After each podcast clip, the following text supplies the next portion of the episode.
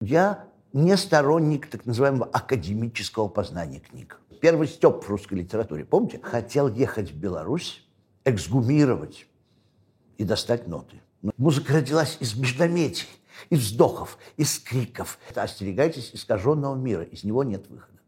Всем привет, меня зовут Гриша Мастридер, это шоу о литературе и любимых книгах интересных людей «Книжный чел». Сегодня у меня в гостях музыкант, культуролог, писатель, теле- и радиоведущий, который создал полторы тысячи программ на четырех радиостанциях мира, популяризатор музыки, литературы Михаил Семенович Казиник. Михаил Семенович, здравствуйте. Здравствуйте, Григорий.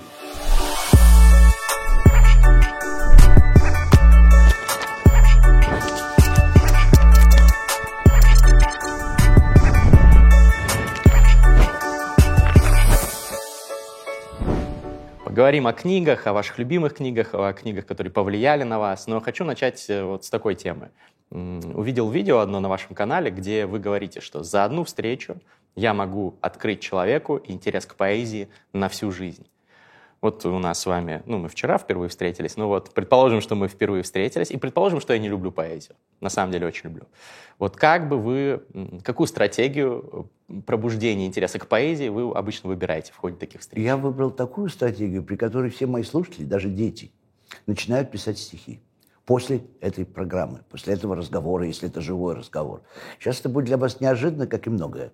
Знаете, есть одна замечательная книга, которую я рекомендую всем взрослым перечитать, а детям в первую очередь прочитать. Называется она «Приключения Незнайки и его друзей». Там есть глава о том, как Незнайка писал стихи.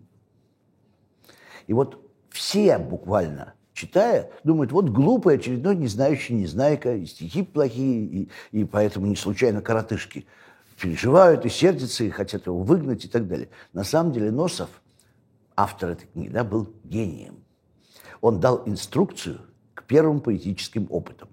Помните, когда Незнайка пришел к э, поэту, который раньше был по имени Пудик, о, а когда стал поэтом, переделался на Цветик. Угу. То есть, смотрите, скажите слово «пудик», да, и вы вытянете губы. Пудик, да. Скажите «цветик», вы сразу другой человек, вы улыбаетесь, потому что вы расширяете рот, да. Он пришел и говорит, научи меня писать стихи. Помните, Пудик говорит, Светик говорит, а, а ты способный? Я очень способный. И начинается совершенно феноменальный разговор о рифмах. Ну, э, слова, которые кончаются одинаково, это рифмы. Ну, вот придумай рифму к слову «палка». И Незнайка тут же говорит «селедка». И Пудик говорит, нет, это неправильно, Цветик, да? А, Незнайка говорит, почему они же кончаются одинаково? Да. В общем, идет большой разговор, потом потрясающий момент. Знайка, Незнайка все понял и пошел писать стихи. И первый же стих, ну, стих гениален. Вспомните. Знайка шел гулять на речку, перепрыгнул через овечку. Это гениально. Аллитерация? Не только аллитерация. Смотрите, шел спокойно, но для того, чтобы прыгнуть, надо разогнаться. Смотрите, Знайка шел гулять на речку, перепрыгнул через овечку. Если бы он написал, прыгнул он через овечку, то никакого прыжка нет. А, не, а Незнайка в первом же опыте совершил потрясающий ритмический поступок. Это гениально. А дальше еще лучше. Смотрите, когда он, например, говорит такую совершенно замечательную вещь э, про э, авоську. У авоськи под подушкой лежит сладкая ватрушка. Авоська, как настоящий неценитель поэзии и всего искусства, делает то, что делает представитель толпы. Бегом к постели, открыть, ватрушки нет, значит, стих плохой. Где? То есть от, от стиха нужно ватрушку. Это потрясающие философские мысли, понимаете? Э, совершенно потрясающая история про Торопышку. Это вообще вершина поэзии. Торопышка был голодный, проглотил, проглотил утюг, холодный. холодный. То есть не согрел. Понимаете, какая игра слов? какое двойное значение. Вот как когда человек спешит, он ест холодный завтрак. Невкусно, но некогда греть. Вот так схватил холодную там котлету, все. Вот поэтому Торопышка был голодный, настолько голодный, что он не разогрел утюг в этот раз. И проглотил его в холодном виде, как и завтрак. То есть тут на каждом шагу потрясающие игры, великолепная логика поэзии. И в каждом случае потрясающий эффект. Поэтому я рекомендую и взрослым, и детям, если они хотят понять некоторые тайны поэзии, Ну, у меня это есть сейчас в моей книге, которая еще вот сейчас выйдет. «Тайны гениев 3». Специальная глава для детей и родителей, потому что я увидел эффект, потому что после записи на моем канале, YouTube-канале Михаил Казинник, у меня там несколько тысяч стихов от детей. Причем потрясающие. Они поняли все эти принципы. Галка-палка, печка-свечка, книжка-шишка. И это первый опыт, шаги. И они поняли идеи ритма. Поэтому вот так. Слушайте, очень интересно. Ну и насчет Носова, насколько я понимаю, он еще и гениальную политическую сатиру э, делал, ну то есть в «Незнайке», в «Незнайке на Луне». Там много действительно разных слоев. Конечно. Захотелось перечитать после того, как вы... Так... Вот я советую. Знаете, что сказал Альберт Эйнштейн? Его спросили, как воспитать талантливого, яркого человека, личность, ученого. Он говорит, хотите талантливого ребенка вырастить? Он говорит, читайте сказки ребенку. А если хотите более талантливого, читайте больше сказок. Он настолько прав. Вот я помню в своем детстве, когда я уже читал 13-14 лет вот этот круг чтения, великие классические шедевры – я параллельно читал книжку «Андрюша идет в школу». И мой папа как-то пришел на мой концерт большой, через много лет.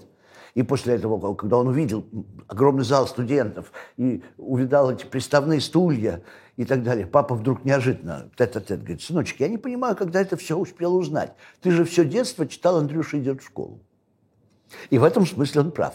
А читая «Андрюша идет в школу», параллельно уже с романами Толстого, Достоевского и Лескова даже, я по-прежнему держался за своего Андрюшу, потому что это детская книжка, в которой очень много взрослых вопросов, которые решаются детскими э, речами, детским построением фраз.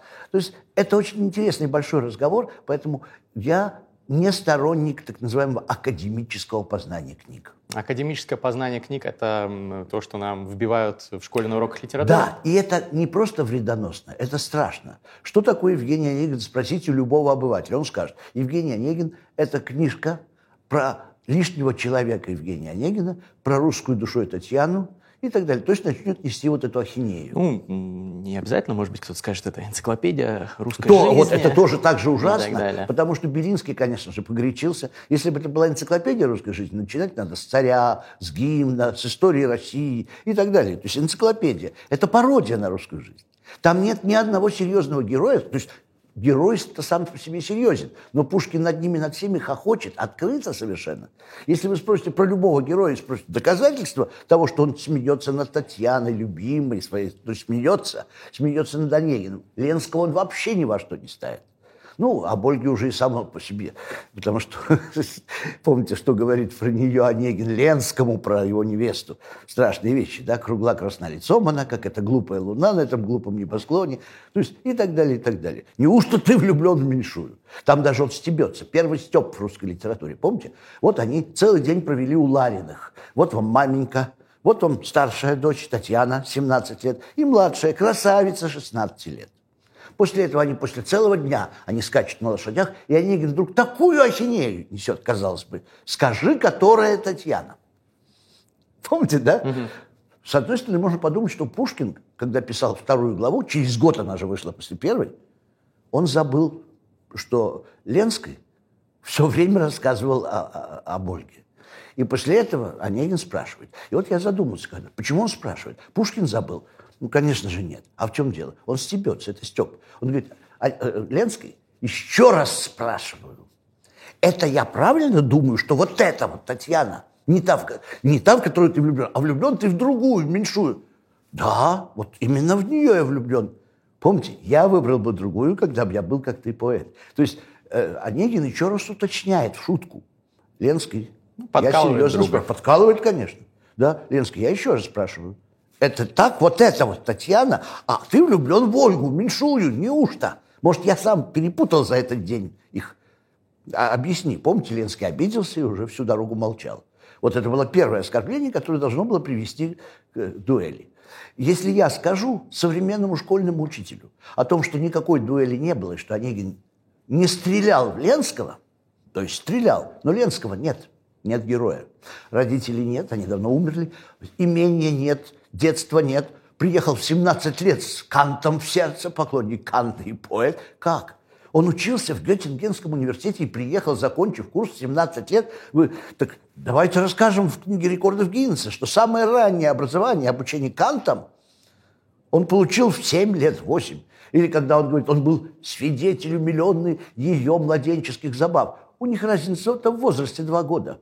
Значит, шестилетний Ленский был умиленный свидетель Ольгиных младенческих забав. То есть все путаница специально. Специально зачем? Затем, чтобы показать, что Евгений Онегин – это не роман о четырех героях. Они нужны ровно настолько, насколько Пушкин хочет показать, как они живут. Вы говорите, что Ленского не существовало. Вы не думаете, что это может быть просто ну, художественная вольность в каком-то плане, вот эти факты? Э, Ленский – это образ, фантомный образ плохого поэта. Пушкин больше, чем царей и попов, не любил поэзию плохую, плохую поэзию плохих mm-hmm. поэтов. Помните мне, помните так, и стало мне и Кюхельбекерно, и тошно. Да. Это он своего друга. Да. Друга. Он другу не прощал плохой поэзии, а Кюхельбекер был плохой поэт. Вот такой, как Ленский. Ну, почему Пушкин? Это же он пишет пародии. Чайковский своей оперой спас текст. Он превратил его в серьезный. Но когда мы читаем, э, помните, э, «Паду ли я стрелой пронзенной, угу. аль мимо пролетит она, все благо». То есть Ленскому 17 лет. Он собирается через две недели жениться на Ольге. Да? Вызвал друга на дуэль, погорячился. Да? И вдруг в стихах предсмертных пишет, умру ли я или нет, и то, и другое хорошо. Почему? Потому что бдение и сна приходит час определенный. Благословенный день забот, благословен и тьмы приход. Вы верите 17-летнему поэту, который так пишет? Вы будете читать его стихи? Ну, юношеский романтизм. Нет, я такие стихи читать не буду. Нет. Но а, это не значит, что его не существует. Просто. Да, а стрела? Какая стрела, черт побери? Ты же пистолеты готовишь. Видите, а стрела – это опять романтический штамп. Там все время романтические штампы, там издевательство. Александр Иванов нервно курит в сторонке, когда Пушкин пародирует плохую поэзию да, как это, Соловей кукушка у него есть стихотворение, да, в лесу, в лесах, во мраке ночи праздный, весны певец разнообразный урчит и свитчет и гремит. А бестолковая кукушка, кукушка, самолюбивая болтушка, одно куку свое твердит. И эхо вслед за нею тоже накуковали нам тоску. Хоть убежать, избавь нас, Боже, от элегических ку-ку. Вот что такое плохая поэзия. Так он писал темно и вяло, что романтизмом мы зовем. А это «Придешь ли, дева, красоты, слезу пролить над ранней урной». Вам нравится ранняя урна? Нет. А это опять романтический штамп. То есть Ленский, убивая Ленского, Онегин в лице несуществующего Ленского, фантом, убивает фантом плохой поэзии. Это Пушкин стоит и стреляет. Но не в Ленского, Ленского нет. Потому что он приехал из Геттингена, проехал, ничто не задел. Про дом не сказано. Родители на могилу пришел 17-летний парень. Папа и мама уже мертвы. Кто его обручил с Ольгой? Ну, наверное, где-то он своих родителей знал пару лет. Потом уехал учиться Канту. Года три-четыре успел быть свидетелем младенческих забав новорожденной Ольги. То есть, если вы начнете разбирать роман Пушкин же назвал роман как роман, вы столкнетесь с таким количеством ужасов смешных. Если вы в первой главе, которая посвящена Евгению Онегину, разберете день Онегина, то вы просто опять обречены сойти с ума. У него 100 часов минимум в сутках должно быть. Потому что он утром, когда немец, булочник, да, растворял свой вас издаст, угу. свою булочную в 6 утра, он ехал домой спать. Вот он спал сколько угодно. Потом Пушкин же пишет в другом месте, что он три часа проводил перед зеркалом. Значит, проснулся, туалет трехчасовой. У него же всякие финтифлюшки, мази, помады и все прочее, да? Но когда он выучил латынь, ну ладно, француз убогий его научил лучше всех говорить по-французски. Помните, да, что он мог изъясняться? Идеально. Его французский был французским лучшим. Но когда он выучил латынь, когда он выучил Адама Смита, когда он понял, что можно ругать Гомера и Феокрита, значит, прочитать, когда он понял, на память выучил две главы.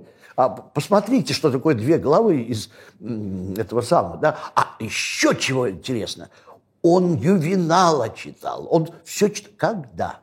А он ведь, главное, занимался наукой страсти нежной, потому что читал Овидия. Искусство любви, то самое, из-за которого Овидия сослали туда же, Пушкин там намекает, куда и Пушкина, то есть в Молдавию.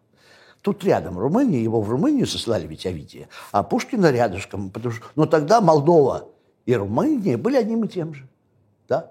Ну, то есть вы э, удивляетесь этой феноменальной продуктивности Евгения Онегина. Да. Э, и... Так он же женщинами больше всего занимался, всех. Ну, это тоже до собирательный вдов. образ. А? Ну, это же собирательный образ? Вот, я и хочу сказать, что Онегин тоже не живой человек в первой главе, а собирательный образ поколения Александра Пушкина. Ну, естественно, ни, ни Ленский, ни Онегин не существовали э, в реальной жизни, но как персонажи можно же допустить, э, что это художественная такая вольность, что Пушкин им приписал все эти замечательные э, достижения и действия. Может быть, три часа у зеркала не проводил Онегин, когда учился э, и когда постигал Овидия и так далее.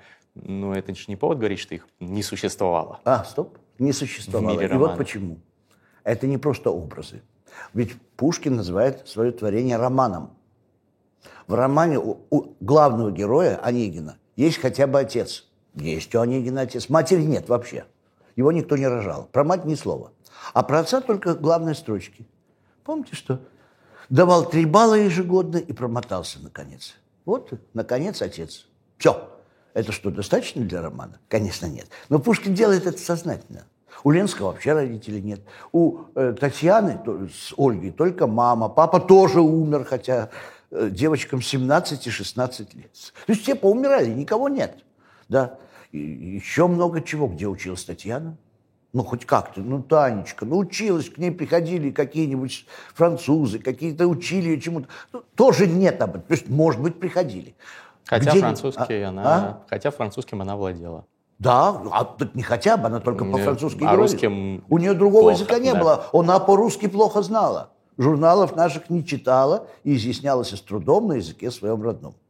Тут же черным по белому написано. Танечка не говорила по-русски, то есть говорила устный русский с няней, с крестьянами. Ах, няня, няня, мне так скучно. Открой окно и сядь ко мне. То есть, ну, она могла понять русский язык, но говорила, конечно, с акцентом, потому что со всеми, кто там был в деревне, помните, потом Гоголь напишет, что три предмета есть в пансионах, да, Э, вязание кошельков, э, пианино, это все для мужа, услаждать мужа и вязать подарки, и французский язык. Вот, то есть, что же нужно какой-нибудь провинциальной барышне, как не французский язык, чтобы в Нижнем Новгороде говорить с мужем по-французски. Это же тоже для объект пародийности Пушкина. У него Татьяна, вспомните, хоть раз где-нибудь в этом романе Татьяна в церкви молится? Нет. А что она делает? Она язычница. Ну, православие тогда было в русской деревне очень сильно сопряжено с э, разными языческими обрядами. Ну так вот. там- Гадания всевозможные Так и вы так посмотрите, далее. что творится. Там сплошные гадания. Раздевалась в бане, там ложилась, гадала на суженого, на жениха. Потом начинается... Вы знаете, что в Евгении Онегине есть Вальпургиева ночь? Это сон Татьяны. Все описывают и говорят про сон Татьяны. Там сто процентов, ведь Пушкин поклонялся Гёте. А у Гёте в Фаусте две Вальпургиевых ночи, шабаши ведьм, всяких там троллей, всякой нечисти. Так вот Татьяна во сне, а почему она попала туда? А потому что книжки-то какие читала? Мартина Задеку. С ним спала, как говорит Пушкин. И отец не возражал, что его девочка спит с Мартином Задекой. А это кто? Это автор гадательной книги, то есть это мифический образ, как Калиостро. Мартин Задека, вот то, что она читала.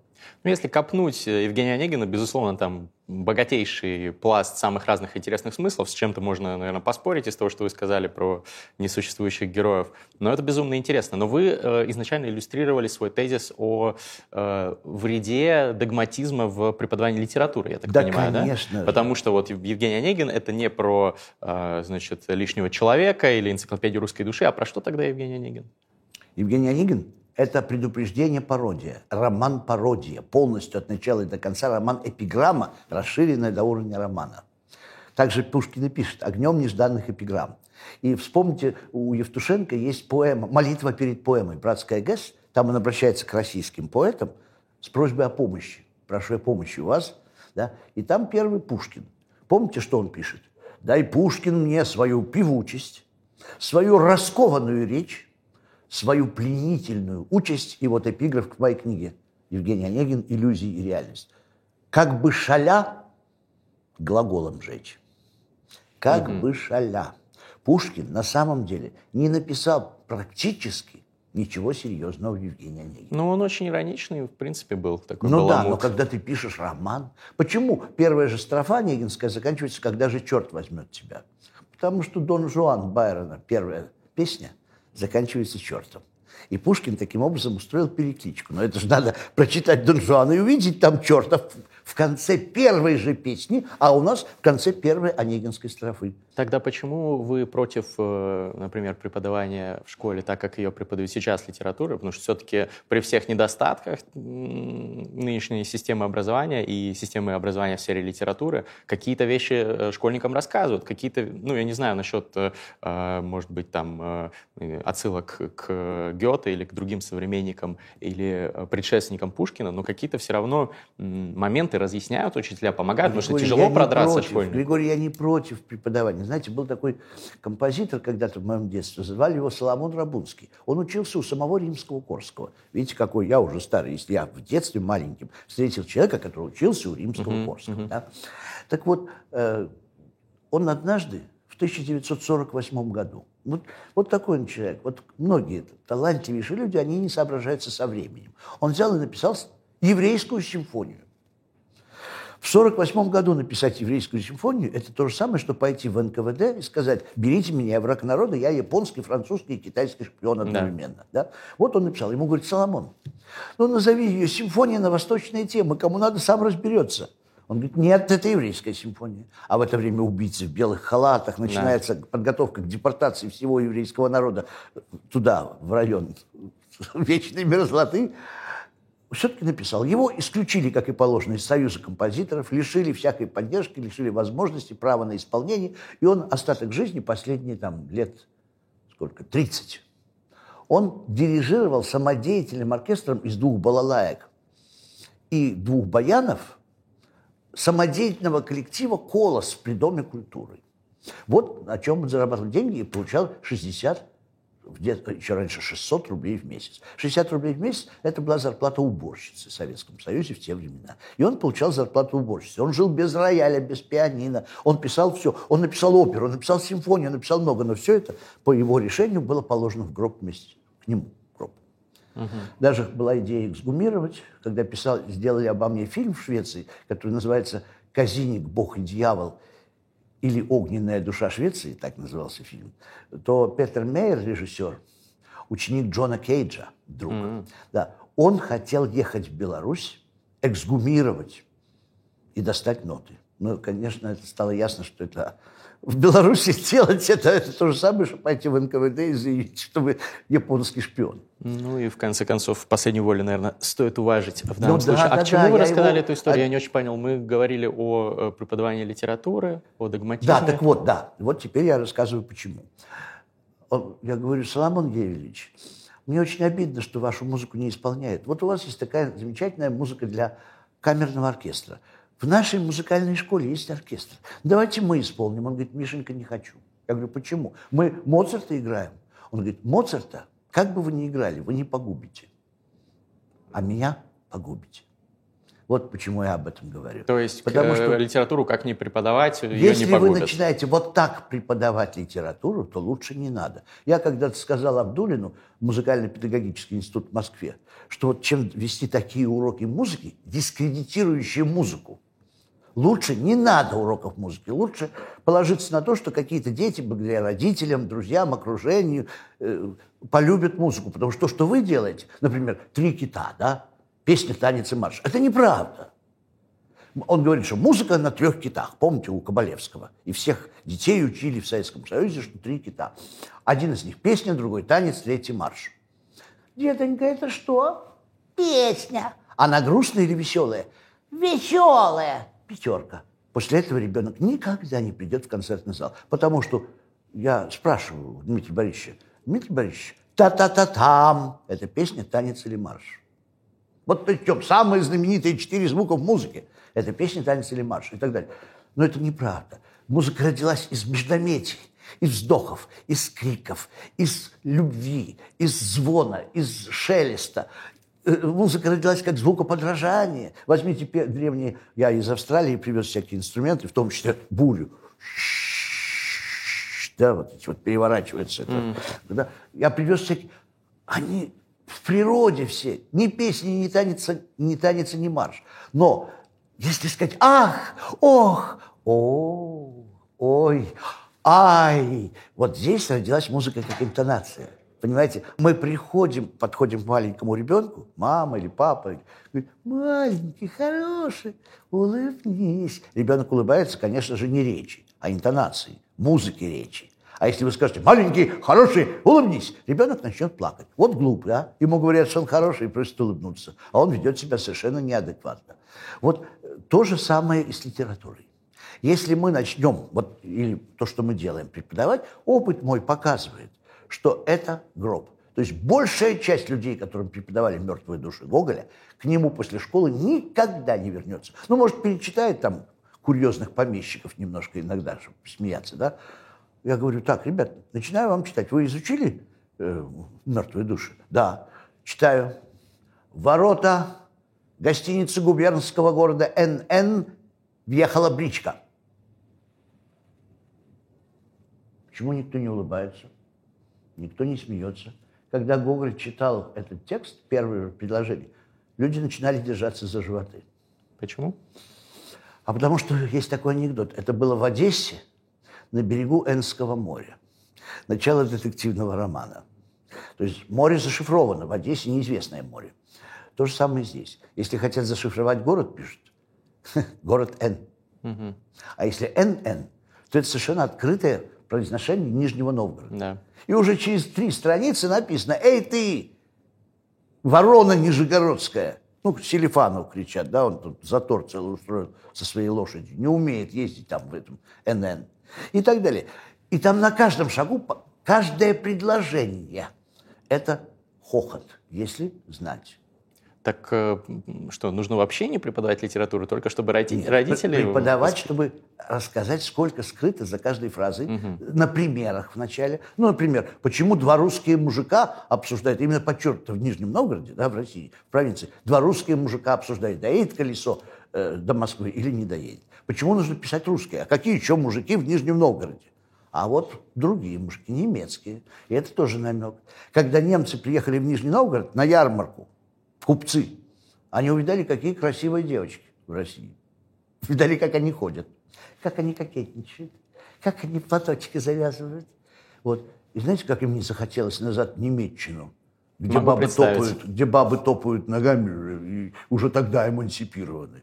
Да, Посмотрите там, я не хочу вообще поднимать этот вопрос, я не расист и никто, но просто после России, не то, что там немки некрасивые, но после России как-то в Германии можно спокойно углубиться в свои идеи, не рассматривать идущих навстречу. Так вот, представьте себе, что эти купцы придумали. Они стали отправлять в Германию своих посыльных, которые привозили каждый год товары. Зачем самому ехать, а сами создали слободу, и там появились кровельщики, жестянщики, обувщики, всякие-всякие-всякие э, профессии. И стали работать по 14 часов в день. А у русских освободились, ну, а русских освободили от многих работ. Поэтому два русских мужика в разгар дня посреди города обсуждают важнейший вопрос. Доедет ли колесо вот этого Чичикова до Москвы или не доедет? Один говорит, доедет. А до Нижнего, а, а до, до Казани – вот опять география, да? Угу. Москва, Казань, Нижний. И все знают, что это на равном расстоянии. Да? До Казани чуть-чуть дальше, а до Казани не доедет. Опять все хохотали. Во-первых, русским мужикам, которые в разгар работы, рабочего дня обсуждают колесо. А во-вторых, почему до Москвы доедет, до Казани нет? Да потому что от Москвы до Нижнего хорошая дорога. От Нижнего до Казани бред сплошной. Поэтому колесо, колесо не доедет. И там на каждом шагу, понимаете, Гоголь так хохочет. Сегодня никакой великий сатирик не сравнится с Гоголем. Для этого нужно просто кое-что знать. Вот в школе задача кое-что рассказать обо всем этом, для того, чтобы потом ученики начали читать и сами смеяться. А к следующему уроку я задаю задание. Вот возьмем вот эту главу из нее покажите самые смешные моменты, и давайте все вместе посмеемся. Начинается не урок просто, а праздник. Ну, э, получается, что порог вхождения в классическую литературу за счет труднодоступности многих отсылок намного выше, чем, например, в современную литературу. Э, при этом, я так понимаю, что вы ратуете в первую очередь за изучение классики. Может быть, начинать детей подсаживать на чтение с чего-то более современного? А вот сейчас вам скажу, да.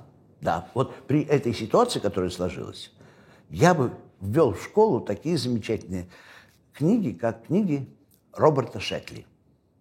Угу. Потому что я не знаю другого писателя, у которого философия сочеталась с гигантским чувством юмора, с э, поведением простого парня, такого простого американца, но там все проблемы планеты Земля, включая Россию. А почему на Шекли, почему не Брэдбери, не, не а знаю, Брэдбери, Филипп само собой, чуть старше. Угу. Чтобы понять Брэдбери, там не так закрученный сюжет у Брэдбери. У него много философии. Практически Брэдбери, у него почти отсутствует science fiction.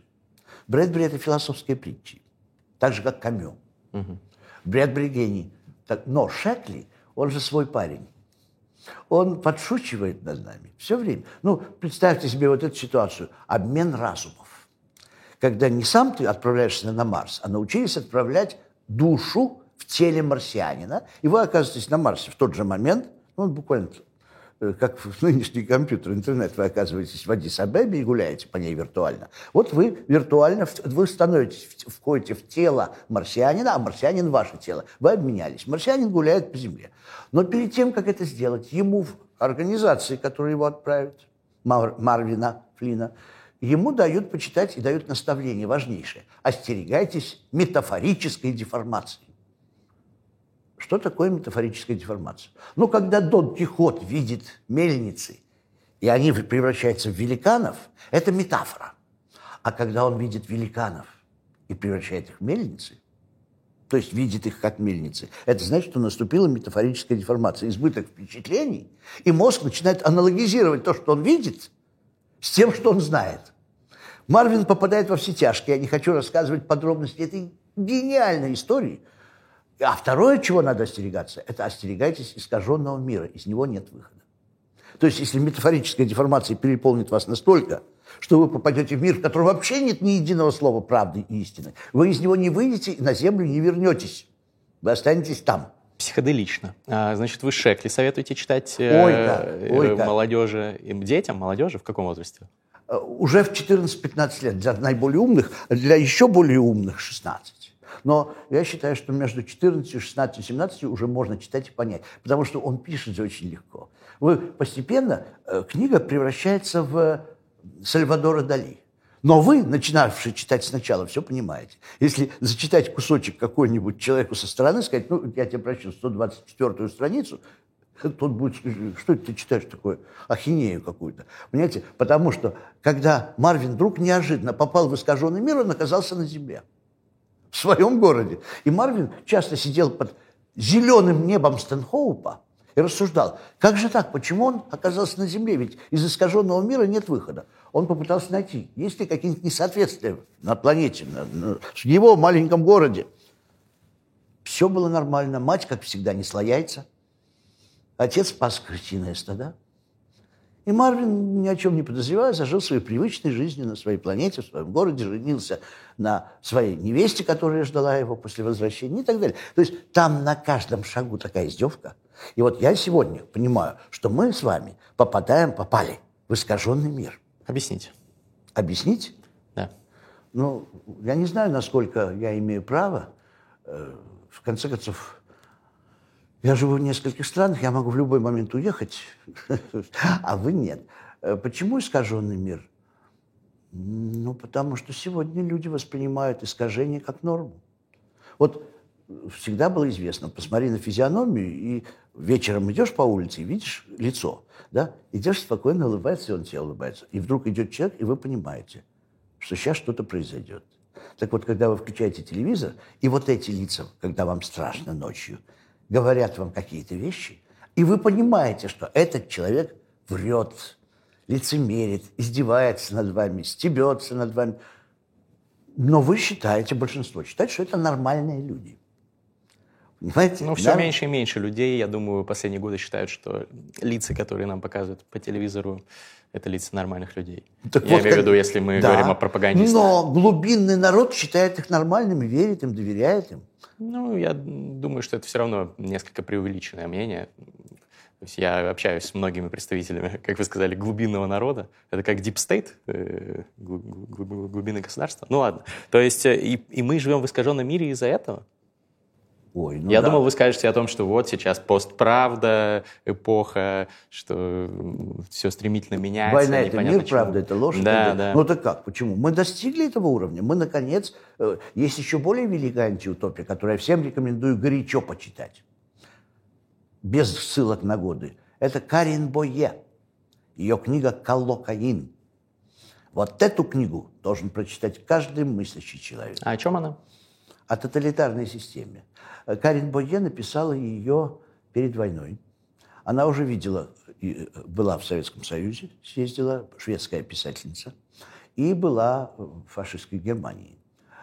И она пришла в ужас к тому, о том, от того, что она увидела, и решила написать книгу о двух тоталитарных государствах, которые находятся рядом друг с другом, которые находятся в постоянном состоянии войны. У нее там пятиминутка ненависти, когда пять минут вся страна смотрит Голдстайна из соседней страны и начинает выражать свой гнев, трясутся в трясучке и так далее. Там у каждого жителя страны, описанной Карен Бойе, есть одна комната. В ней два главных агрегата – ухо полиции и глаз полиции. Полиция постоянно может смотреть и слушать в любой из комнат любых граждан. Муж и жена, родив ребенка, воспитывают его только до шестилетнего возраста. Потом ребенка забирают и государство начинает его воспитывать. В этом государстве абсолютно тоталитарная система, всякая мысль наказуема, но мысль нельзя понять. Вот единственная беда у государства, что мысль не слышно, человек может скрывать мысли. И, наконец, соратник Каль, они называют друг друга соратники. Соратник Каль изобрел сыворотку, введя которую мы получаем возможность услышать мысли. Человек начинает вслух говорить то, что он реально думает. Вначале взяли испытуемых, которые специально испытуемы. На них испытывают все, все лекарства. Нечего ждать, когда на крысах, там, на обезьянах, сразу на людях, потому что соратник ничего не стоит. На нем можно испытать любые вакцины, любые сыворотки. Если они умрут, ну туда им и дорога. А если не умрут, значит, мы вообще победили. Да? Вот там все это описано. Еще раз говорю, 1940 год. И там совершенно потрясающая история. Начинается мир трагедий. А там так все устроено, что муж не доверяет жене, Жена не доверяет мужу. Вот. Нашлась оппозиционная группа людей, которые собираются, сидят два часа и молчат. Представьте себе. И я вспомнил, когда, например, в моей любимой родной Беларуси, в которой я провел детство, в Витебске, э, помните, начали уже просто ходить и хлопать в ладоши, потому что любое угу. слово, да.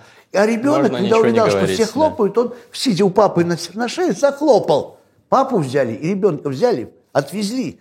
Ну, Сами понимаете, потому что ребенка уже научил гад. Хотя элементарное знание детской психологии, когда все вокруг хлопают, маленький ребенок тоже хлопает. Вот его взяли, потому что он хлопал явно против президента. Нет, то, что в Беларуси происходит, конечно, ужасно. Да, Беларусь, поскольку она другая, нам кажется, что действительно все там именно ужасно. А есть еще ужасное. Есть много ужасных. Но то, что написала Карин Бойе, вот сейчас прочитайте «Колокаин», и у вас вот появится невероятная ясность в мозгах. Три причины подписаться на поддержку моих проектов в Патреоне. Patreon — это площадка, на которой подписчики могут поддерживать своих любимых создателей контента в обмен на классные бонусы. Главный бонус, который можно получить всего за 3 доллара в месяц, это членство в закрытом сообществе мастридеров. Больше 300 человек со всего мира. Москва, Минск, Киев, Сан-Франциско, Гонконг, Лос-Анджелес, Лондон. Самые разные люди. Банкиры, блогеры, актеры, певцы, спортсмены, даже профессиональные игроки в покер. Стартаперы, студенты, пенсионеры. От 15 до 60 лет. Очень интересные ребята. Все в сообществе. У нас есть свой закрытый чат сообщества. Рэндом кофе, такой нетворкинговый формат. Мастер-майнд группы. А еще база членов сообщества, можно познакомиться с кем угодно. Люди встречаются, знакомятся, делают совместные проекты, даже на свидания ходят. Очень много разных интересных возможностей. А что у нас есть еще? При поддержке от 10 долларов в месяц вам открывается доступ к эксклюзивному контенту, эксклюзивным 4.20 подкастам. Самые глубокие искренние разговоры, дип-толки. В гости часто заходят ребята, которые были на терминальном чтиве или книжном челе, часто приходит Farsight. Классные подкасты, одни из моих любимых. Всем рекомендую. При поддержке от 20 долларов в месяц вы получаете членство в моем книжном клубе. Есть две группы. Оффлайн для москвичей, для всех остальных онлайн-группа. Собираемся раз в месяц, выбираем одну книгу и обсуждаем ее. Вот на экране список книг, которые мы уже успели обсудить. В среднем ребята оценивают э, встречи нашего клуба на 10 из 10. Я после каждой встречи провожу вопрос, и стабильно девятки, десятки все ставят. Сам тоже кайфую, всем советую присоединиться. Еще есть много других разных интересных бонусов, вот они на экране. Поэтому переходите по ссылке в описании на Patreon, поддерживайте мои проекты, получайте классные бонусы. Какие еще книги вы бы э, включили в этот перечень мастридов, книг, которые обязательно для Вы прочтения? знаете, вот здесь сложно. Если среди ваших поклонников, а все-таки раз к вам заходит на вашу, под ваше название, да, читающий чел, да, то у вас, наверное, есть люди, которым подойдет прочитать игру в бисер Германа Гесса. Одна из моих любимых книг. А, На меня она повлияла. Когда она вышла, мне было 17 лет. В Советском Союзе вышла. Вот. И эта книга очень сильное воздействие оказала. Я понял, что я всю жизнь мечтал об игре в бисер, о- об игроках. И э, потом, э, конечно же, я мечтал стать магистром игры в бисер. И, по сути, все мои выступления, мои книги – это игра бисер. Потому что Герман Гессе не дает игру бисер. И все говорят, где, почему он не дает? Да дает. Он дает книгу «Игра бисер». Его книга – это и есть игра. Это сеанс огромной игры на 350 страниц. И стихи – это игра. И четыре жизнеописания магистра игры – это игра. Это игра в бисер. Это попадание во все ситуации. Поэтому я и создаю другую школу. Школу, в которой все строится на ассоциативном мышлении. Где яблоко – это и плод, и пло- яблоко раздора, и яблоко, упавшее на Ньютона, и большое яблоко Нью-Йорк, и яблочный Алматы и так далее. То есть яблоко становится основой комплексно-волнового урока, то есть урока ассоциативного мышления. Когда меня пригласили стать музыкальным экспертом Нобелевского концерта, вот, то есть я вел для народа, вот по, по телевизору, когда транслировали, я рассказывал о музыке. И это привлекло сразу намного больше народу в Швеции, в Норвегии, в Дании, всюду, когда я рассказывал удивительно интересные вещи для них. Вот. И я, в общем-то, тогда сделал опрос нобелевских лауреатов, я общался с ними. Я увидел, что у них огромное чувство юмора, огромное. Я увидел, что узнал от них, что у всех в детстве была музыка, и задавал этот вопрос прямо на камеру. Вот. Оказалось, что У музыка... всех в детстве играла вокруг музыка, или они обучались музыке? Нет, они обучались. Или мама играла сначала, или папа играл. Мама с папой играли, соседи приходили играли. И ребенка учили музыке на фортепиано, скрипке. Получается, что почти у всех есть исключения. Винер говорил, нет никакой музыки. Есть громкий шум, который мешает. И отсутствие этого шума... Это который киберней? Кибернетика, да. Вот у него вот, вот так было, да. Ландау тоже. Никакой музыки. Все остальные, вот большинство абсолютное, у них в свое время музыка была строительным материалом мозга. Потому что музыка – это действительно строительный материал. Музыка развивает, Да, несомненно. конечно, абсолютно. А мы отошли от игры в бисер. Почему ее нужно каждому прочитать? Не каждому, а тому, кто... э, потому что игра в бисер – это попытка вместе с ними сохранить культурные ценности. Понимаете, то есть мы же понимаем, что мы живем в эпоху фильетона, гениально описанную Гессе. Да, опыт общедоступного введения в игру в бисер. Эпоха фильетона узнается моментально. Это когда-то мы знали, что это на Западе. Сегодня наша масс-медиа – это эпоха фильетона. То есть нам важно, э, с кем спит э, вот эта поп-звезда и от кого она проснулась. Вы не думаете, что это всегда было интересно людям? Так нет. А, Не было всегда. Масс-медиа просто не было. Не Там было масс-медиа, таких. но когда оно появилось, оно сначала пыталось образовать, научить, рассказать, а потом оно начало зарабатывать денежки. А разве конечно. газетчики, газет, газеты со свежими сплетнями не продавали 300 лет назад? Но это очень безобидные сплетни по сравнению с тем, что сейчас происходит на Земле. Так или иначе, даже если считать, что это было всегда, то всегда была одна или две книги, которые были написаны людьми, верившими в то, что их книги защитят целый ряд э, челов от э, вот этого нападения. Потому что часть людей, когда напали на какую-нибудь информацию, воспринимают ее с иронией. А часть людей не просто воспринимают как истину в последней инстанции, они верят в это. Угу. И они начинают завидовать. Почему? Зачем, например, нужно бывшему советскому человеку с его пенсией, как в Зимбабве, пособие по безработице? Да? Зачем ему знать, сколько стоила свадьба Собчак и сколько стоил катафалк? Ну, это форма эскапизма, в том числе от того, что жизнь не очень хорошая. Но э, вернемся к нашему тезису. То есть вы говорите, что сейчас вот та самая эпоха филитона, которая описана в игре в бисер, э, раньше были люди, которые писали книги, э, противодействующие всяким таким веяниям. Разве сейчас таких людей нет? Вы знаете, я вам признаюсь честно, за время пандемии я написал 8 книг. То есть нет, 4 книги. А вот вы я говорили, всего... что Онегин не мог успевать столько, а видите, вы всего еще более 8. продуктивен. Почему? Я сижу в шведской деревне, в своем доме, окруженный горами, озерами, природой. Мне ничего не надо делать, кроме как проводить онлайн-семинары угу. э, и все прочее. Все дома. А, система дома, аппаратура дома, вся, вся студия дома. Я открываю чтобы не, помочь людям как-то, открываю свой канал на YouTube. Мы с моим сыном. Сын даже прошел специальные курсы в Швеции, курсы ну, овладевание тем, как создавать Здорово. фильмы. И Ссылка за это, кстати, за это Швеция, вы знаете, что делает? Платит деньги. Моему сыну, который давно закончил все образование и все прочее, за то, что он пожелал пойти на курсы, онлайн-курсы, за это ему платили месячный заработок. Замечательно. Ну, а потому что Швеция поощряет всякое расширение познаний. Угу. Вот. Поэтому, если вы, житель Швеции, гражданин, решите пойти на курсы танцев – онлайн, например, или э, курсы литературы, шведской литературы, то вы начинаете получать с первого дня обучения на свой счет начинаете получать деньги. Это если вы с работы уходите, чтобы учиться, или нет? Ну, э, нет, нет. Просто так? За то, Очень что вы учитесь. Любопытно. За то, что вы учитесь. Ну, например, мой сын, как я, по сути, да, поскольку мы люди искусства, мы фрилансы. Мы свободные. То есть Свободные наша, копейщики. Наша зарплата идет от наших концертов, от наших книг, от нашей деятельности и так далее. Вот мы не бедствуем, поскольку у меня деятельность огромная, и он мой генеральный продюсер. Но вот как только он э, в Швеции стал изучать, как делать фильмы, ему пошла зарплата, потому что у него, он не работает 8 часов на работе, на завод не ходит и на фабрику, поэтому ему пошла зарплата. Угу. Ну, вы сказали, что вы написали за пандемию 4 книги. А, значит, э, это было к иллюстрации тезиса о том, что есть люди, которые сейчас тоже пишут книги и противодействуют филитонной эпохе, например, вы? Ну, я совершенно четко понимаю свою задачу.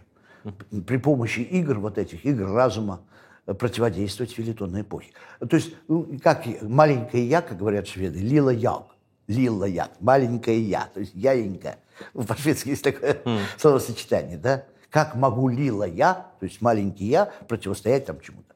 Но могу сказать, что я буду считать свою жизнь неудавшейся, если в какой-то момент устану, ну, до наступления смерти, перестану сражаться, перестану находить своих людей. Вот как когда-то великий философ ходил с фонарем, искал человека. дня, да, искал человека. Вот так я ищу человека и радуюсь каждому прибавлению, каждому новому человеку, который ко мне приходит на YouTube-канал, который приходит ко мне на мои фильмы, который покупает мои книги и так далее, и так далее. То есть я радуюсь как ребенок каждому, вот каждому, понимаете?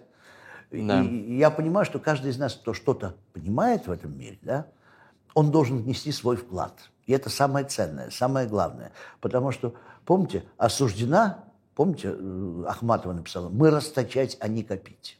Угу. Вот это расточать, а не копить, это тоже для меня было с детства э, очень серьезно. А потом это стихотворение заканчивается, помните как, «Иди один и исцеляй слепых, чтобы узнать в тяжелый час гонения учеников злорадное глумление и равнодушие толпы». И это все тоже защита. И еще что защищает меня, это Великая мысль. Ум человеческий имеет пределы, глупость человеческая беспредельна. Поэтому, когда человек уходит, не хочет даваться, считает, что все замечательно, и он, он ушел, потому что он совсем другой. И я, я понимаю, может быть, другим он имеет право на это. Он, прежде всего, свободный человек. Вот. Ну, понимаете, когда я посоветовал игру бисер, я не успокоюсь, пока не скажу, что Сначала я предлагаю, это единственная книга, которую я предлагаю читать отдельно, с паузами, с остановками, с перечитыванием. Сначала нужно прочитать опыт общедоступного введения в игру в бисер. Мне кажется, он понятен большому количеству людей. Хорошо, давайте еще парочку книг, которые, вот, наверное, настолько же рекомендуемы вами, как «Игра в бисер». Ну, в этой серии еще одна книга есть. Это «Доктор Фаустус» Томаса Мана. Почему стоит прочитать доктора Фаустуса? А, потому что доктор Фаустус – это практически роман эпохи, всего 20 века. Всех проблем и трагедий, которые случились, попыток выхода, а, попытка воссоздать образ, синтетический образ человека искусства, художника. Ведь самые главные романы, заметьте, в 20 веке написаны об искусстве и о культуре. И «Игра в бисер», угу. и «Доктор Фаустус», где существует вымышленный Томасом Маном композитор Адриан Ливеркюн. В нем собирательный образ великого Шонберга, композитора. С другой стороны, Ницше. Это судьба Ницше в нем воплотилась. И с третьей, практически он дает там колоссальные с точки зрения творчества характеристики эпохи. Вообще всего. И вот в свете того фашизма, который грянул, всех тоталитарных систем, э, найденной Лениным в 1918 году форма помещения людей, изоляции, концлагерь. Потому что многие считают, что концлагерь – это фашизм. Нет. 18 год Ленин подписывает декрет о создании концентрационных лагерей и перечисляет всех, кого туда нужно бросить, даже сомневающихся. Потом Сталин подхватывает это, а Гитлер, ненавидя Сталина, очень любил Ленина. Вот ну, потом вырежете, наверное, это, это нельзя говорить. Почему? А, потому что на самом деле об этом не говорят. А Гитлер ведь всю систему взятия власти построил по ленинскому принципу. Вот как Ленин уничтожал оппозицию в лице Рема, хотя он не был оппозицией, они делали одно и то же дело. Он уничтожил Рема, а штурмовики пришли на службу к Гитлеру. Он почему это сделал? А он научился сделать то, что Ленин сделал 6 июля. А и до него. Он подослал убить Мирбаха, заместителя Дзержинского представитель партии левых эсеров. Он боялся партии левых эсеров больше, чем Антанты, Ленин. Мирбах убит. Как попал этот человек к Мирбаху? Потому что у него были разрешительные от Дзержинского и от Ленина. Это стопроцентная гарантия. Он стреляет в Мирбаха, и тут коммунисты, большевики говорят, вот видите, кто такие эсеры, они хотят спровоцировать войну, потому что убийство Мирбаха. А мы говорим о мире, мир, хлеб, земля, радость и все. Вот они, гады. 6 июля они собираются в Большом театре на свой съезд, их окружают, помните, да? Выходит Матро Железняк и говорит, господа, караул устал. Да. Вот, вот. Это было гениально сделано Лениным. То есть спровоцировать историю, при которой человек из эсеров убивает немецкого посла. После этого ясно, что это партия придумала, хотя это придумал Дзержинский с Лениным и с Троцким. И становится ясно, что партия сплошных провокаторов. И люди, так вот оно что. А поскольку извилин не так много у всех, чтобы понимать, да, на этом заканчивается жизнь партии левых эсеров, у которых только что было абсолютное большинство голосов, да. и которые заняли бы весь парламент угу. и привели бы к демократии, потому что это все были очень образованные люди и так далее, и так далее. Значит, Гитлер учился у Ленина, а, а доктор Фаустус тут э, при чем? А доктор Фаустус тут при том, что он наводит порядок в мозгах. Он показывает, например, такую замечательную вещь, что фашизм, нацизм и все прочее – это высшая стадия мещанства, переведенная в ранг государственной политики. Расшифруйте, пожалуйста. Расшифровываю. А, помните, э, когда Юлиуш Цельблом и Адриан Ливеркюн, два друга мальчишки, угу пошли на лекцию Кречмара, которая называлась «Почему у бетховенской последней 32-й сонаты только две части?» Из всего города их было только двое, кто заинтересовались, почему это так. Больше никого не было. Жителей нашего города совершенно не интересовал ни Бетховен, ни его последняя соната, ни почему в ней только две части. У них были свои маленькие дела, свои ни к чему не обязывающие вещи. То есть, знаете, почему Гитлер сказал, создал национал-социалистическую партию? Социалистическую, но национал, а не социал, как в Советском Союзе, как Ленин. Ленин создал партию диктатуры пролетариата. А Гитлер сказал одну вещь, которую, опять же, не знают. Он сказал, что в России это понятно. Диктатура пролетариата. В России большое количество пролетариев. А в Германии у нас мелкие лавочники. А им не подойдет эта идея диктатуры. Угу. Ну, им да. подойдет идея нации.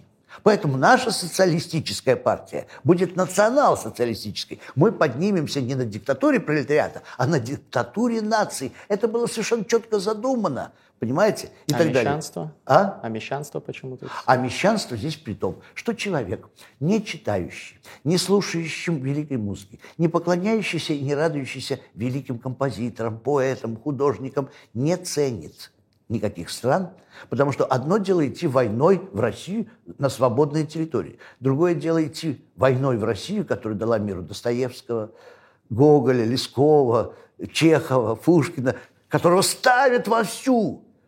Но это горсточка людей всего. А остальные, их не интересуют все эти вопросы. Они идут отвоевывать территории. Они не идут на землю э, Пушкина. Вы ведь э, не будете утверждать, что образованность – гарантия того, чтобы скатиться к фашизму.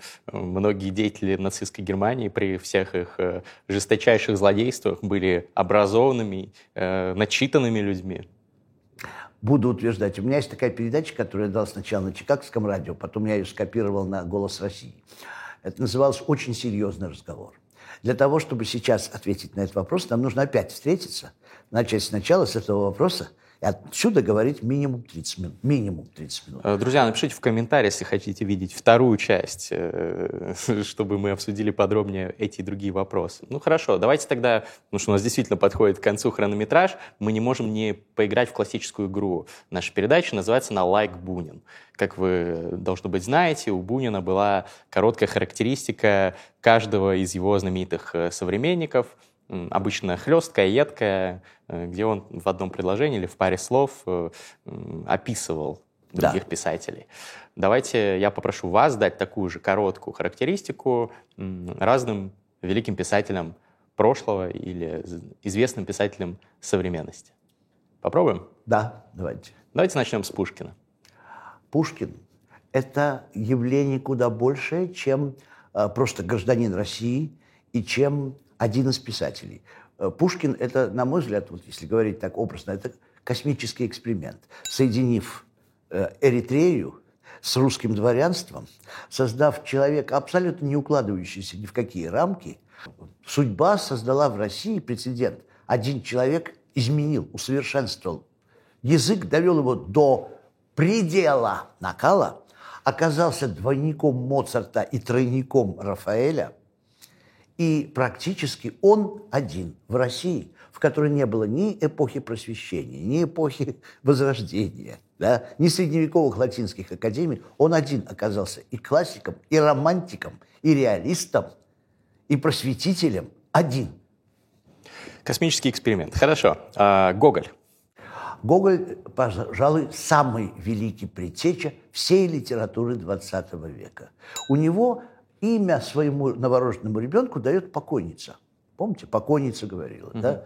Потом, потом она становится старухой.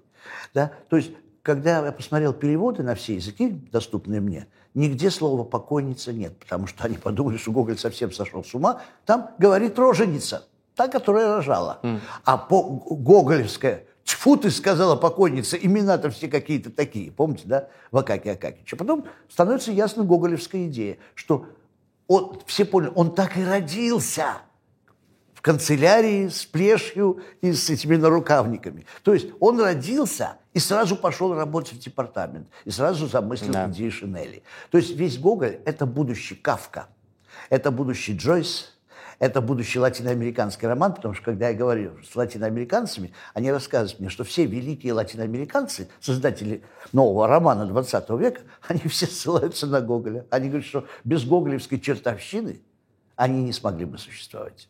Хотя, казалось бы, я всегда думал, что он трудно переводим и мало читаем за рубежом, но Ой, замечательно. Что вы? Когда мы поставили в нашем театре, я же очень много лет с Юрием Ледерманом, создателем и основателем театра, театр-студии Ледерман. У нас люди писались, записывались на год вперед в списке ожидания. Так вот, у нас там были записки сумасшедшего, где я тоже играл. Он играл Поприщина, а я играл на Беленова, Белилами, скрипача второго альтер-эго Поприщина. Что если бы Поприщин играл на скрипке, то можно было бы вот так выход находить, да? Вот. А когда тот превращается в испанского короля, который отыскался, да, то я начинаю играть испанскую музыку. Пам-пам-пам-пам-пам, там та да да да там пам Практически Гоголь на самом деле самый неисчерпаемый писатель. И более того, с ним рядом я поставлю чуть ниже, но рядом Лескова. Угу. Это совершенно четко. Хорошо. Чехов. Чехов – мой любимый писатель. Когда я выезжал, выезжаю всегда на гастроли из Швеции, я перед этим заглядываю, в скольких театрах идут пьесы Чехова. Шесть-семь театров ежевечерне дают Чехова. Э, Чехов самый хитрый из всех русских писателей, самый скрытный. Когда я спрашиваю, как выглядит Чехов, все говорят, невысокого роста в пенсне, с тихим голосом. На самом деле, метр девяносто, бас и страшный бабник. Ну, про Чехова так ну, не говорят. Понятно, да. Дон Жуан. Дичайший, почище Пушкина. Только очень молчаливый, потому что когда появлялся Чехов со своим чувством юмора, э, еще один момент. Чехов родоначальник театра абсурда.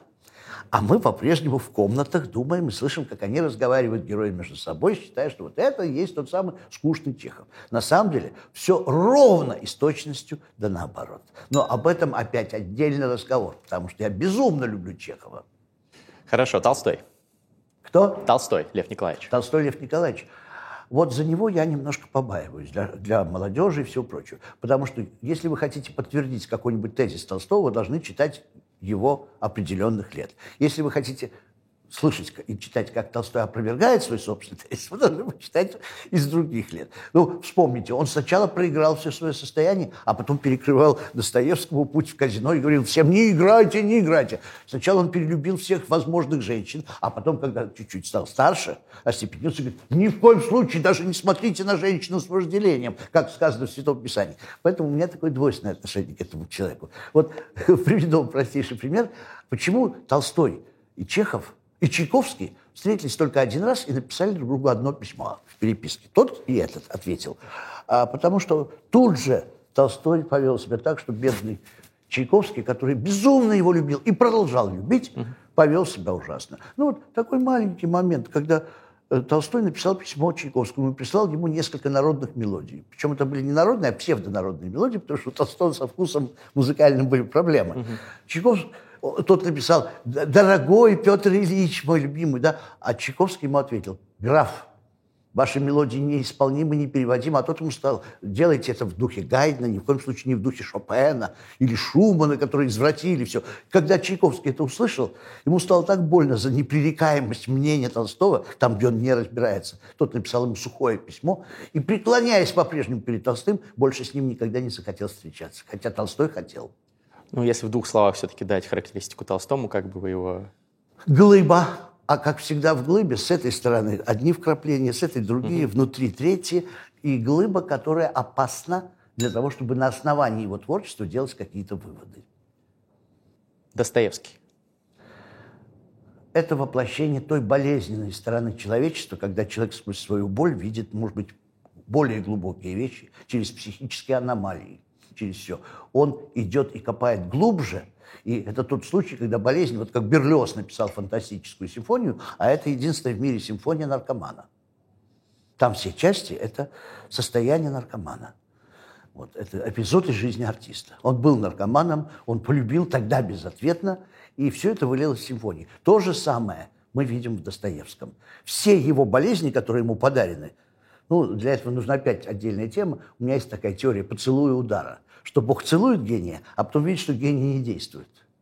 Нужно его ударить. Угу. Глухотой, слепотой, одиночеством, безответностью, трагедией, страданиями. И тогда гений все свои силы напрягает, чтобы сражаться вот с этими ударами. Михаил Семенович, э, надеюсь, мы с вами еще пообщаемся во второй части, когда вы сегодня мы вас в Алмате э, встретились. Надеюсь, что, может быть, в Москве или в Петербурге пересечемся. Э, к сожалению, нужно нам заканчивать, но перед этим последнее имя из рубрики «Лайк Бунин», современный деятель Михаил Семенович Казиник. Как бы вы его описали коротко? Как бы я его написал? Человек, который всю свою жизнь пытался сделать намного больше, чем он физически может. Но все-таки уже дожил до возраста, в котором никто, придя на могилу, не скажет, ой, как мало он прожил. То есть э, уже на, на, на надгробии будут написаны такие числа, при которых не скажут. Значит, все-таки дожил. Друзья, мы разыгрываем, как всегда, книгу в конце передачи. В этот раз это книга моего сегодняшнего гостя, которая называется «Музыкальный парадокс» с его автографом.